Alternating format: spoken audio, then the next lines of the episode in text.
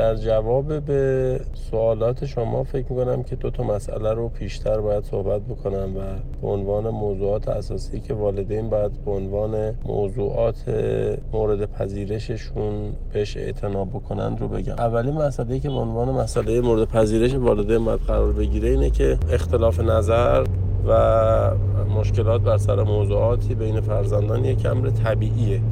این رو از این حیث دارم میگم که بعضی از والدین فکر می‌کنن که چون برادر و خواهرند یا حالا هم فرزندان هم جنس هستند و رابطه عاطفی باید کامل و تمام عیار با هم داشته باشن تمیمانه برخورد بکنن مهربانانه برخورد بکنن یا یکی هوای اون یکی رو داشته باشه یا هوای بزرگتر یا کوچکتر رو داشته باشن نباید اختلاف نظر یا حتی دعوا با هم بکنن. در حالی که این هم یک امر طبیعی است و والدین مستبد معمولا این قضیه رو بر نمیتابند. یا والدینی که بی توجهن به این مسائل. اما والدین که یک سبک مناسب تر در واقع فرزند پروری هست به عنوان والدین مقتدر ازش یاد می‌کنیم. معمولا این پذیرندگی رو برای اینکه اختلاف نظر بین بچه ها وجود داشته باشند رو دارند. نکته دومی که مورد پذیرش باید قرار بگیره از سوی والدین این هست که ما متعهدیم و مسئولیم در مقابل مسائلی که در خانواده به وجود میاد. بعضی از والدین فکر می‌کنن که خب کودکانند بچه هامونن فرزندان با هم دعوا می‌کنن نمی‌دونم اختلاف نظر دارن خودشون هم حل فصل می‌کنن. ما اصلا نیازی نیست ورود بکنیم. این که نکته رو بپذیرند که مسئولانه و متعهدانه در قبال این مسائل باید ورود بکنند.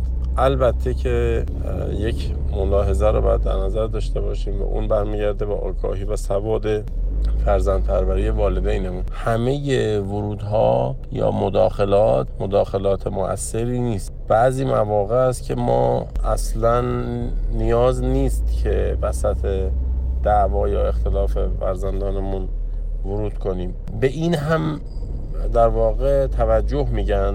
به این هم مداخله مؤثر میگن. اما بی توجه بودن کلی والدین به این موضوعات به عنوان این نکته منفیه. پس بنابراین اگر بخوام خلاصه بگم اینه که والدین باید مسئولانه و متعهدانه بپذیرند که در مقابل این موضوعات باید ورود بکنند. البته که عرض کردم ورود رو باید اینجوری تعریف کرد که مداخله مؤثر اتفاق بیفته. حتی بعضی مواقع عدم ورود ما به موضوع بحث و در واقع اختلاف نظر اگر آگاهانه باشد و این مسئولیت وجود داشته باشه می‌تونه به عنوان یک مداخله موثر هم قلمداد بشه.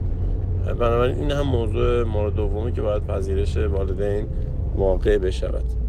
در مورد پذیرش یا نکته که اولی که عرض کردم که پذیرش یه خطای فرهنگی وجود داره و اونجا تاکید خانواده ها رو گفتم. می‌خوام بیشتر اشاره بکنم که خانواده ها معمولا میگن که والدین میگن که بچه باید به بزرگتر خودش احترام بذاره یا هوای کوچکتر رو داشته باشه. سعی می‌کنن به یه نحوی مراقبت بکنن که اختلاف نظر یا دعوایی پیش نیاد. در حالی که این به عنوان یک خطای فرهنگی در قلم داد میشه که بچه ها رو اجازه ندیم که راجع به حق و حقوقشون حرف بزنند یا مذاکره داشته باشن با دیگری و حتی اختلاف نظر با دیگری داشته باشن. بنابراین باید مراقب باشیم که از این خطای فرهنگی هم فاصله بگیریم و بچه ها رو اجازه بدیم که نقطه نظرات خودشون رو حقوق خودشون رو بخوان بگن و مطالبه بکنن از دیگری. در چه شرایطی والدین باید دخالت بکنند یا مداخله مؤثر بکنند که از کردم از نظر من همیشه باید مداخله مؤثر اتفاق بیفته. چه در هنگام بیتوجهی چه در توجه کامل و ورود به ماجرا.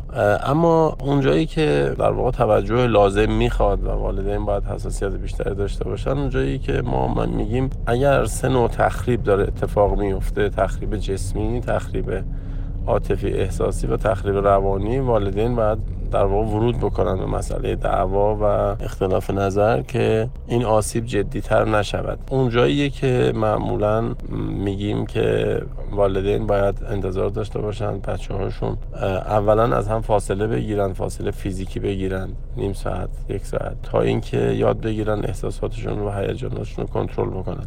می‌دونیم که اگر از موضوع بحث آدم فاصله بگیره علال قاعده بعد از یک دقایقی احساساتش فروکش می‌کنه هیجاناتش فروکش می‌کنه و با موضوع بهتر کنار میاد. بنابراین یکی از توصیه های ما اینه که در این شرایطی که هم از لحاظ عاطفی هم از لحاظ روانی و هم از لحاظ جسمانی به فرد دیگری می‌تونه آسیب وارد بشود این فاصله گذاری رو حتما مورد توجه والدین قرار بدن.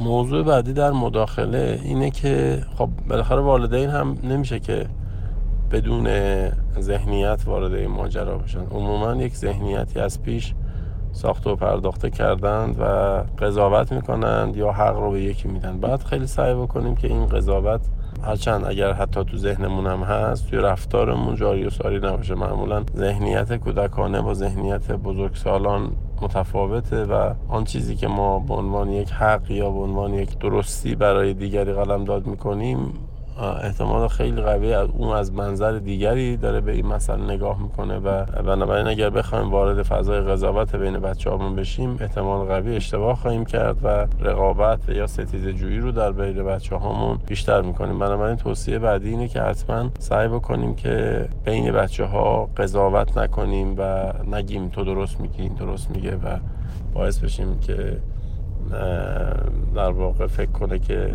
در واقع خشم رو نسبت به والدین بیشتر می‌کنیم. خشم کودک نسبت به والدین اینجوری افزایش پیدا می‌کنه و اون نمی‌تونه بپذیره که ما از چه منظری داریم به موضوع نگاه می‌کنیم. با این بیان دارم دنبال این مسئله میگردم که یعنی این موضوع دنبال می‌کنم که والدین نباید دنبال مقصر بکردند اینکه حتما یکی مقصر بر این اتفاق می‌تونه خشم رو در کودکان نسبت به والدین بیشتر بکنه. بنابراین این مراقبت هم باید وجود داشته باشه. نکته بعدی اینه که والدین چقدر سعی می‌کنند و یاد گرفتند که قبل از همه این موضوعات احساسات رو بروز احساسات رو نحوه مواجهه با احساسات تند دیگران رو آموزش ببینند و مراقبت بکنند از این فضای روانی کودکانشون. آموزش دادن والدین می‌تونه خیلی کمک می‌کنه در اتفاقاتی که بعدها قرار بیفته و به عنوان یک موضوع پیشگیرنده دارم عرض می‌کنم اینجا. بعضی از والدین خب روش های مستقیم آموزشی رو اتخاذ می‌کنن مستقیما این موضوع رو میگن اما به نظر من برای این کودکان والدین باید یاد بگیرن که از روش های غیر مستقیم کنترل خشم رو به بچه ها یاد بدن.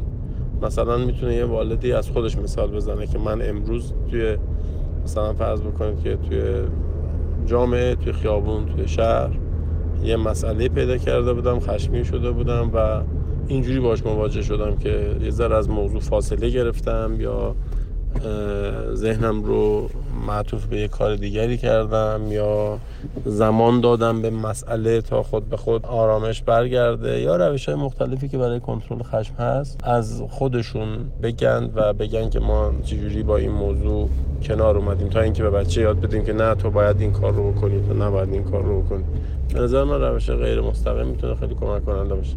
کتاب های زیادی هست در حوزه کنترل خشم برای کودکان که ما به فرزندانمون یاد میدیم که اونها چجوری خودشون رو کنترل بکنن. حالا من معرفی نمی کنم اسم کتاب خاصی رو اما بگردن توی بازار توی گوگل توی اینترنت اینها search بکنن. والدین مسئول در مقابل این موضوع. می‌تونه خیلی براشون کمک کننده باشه.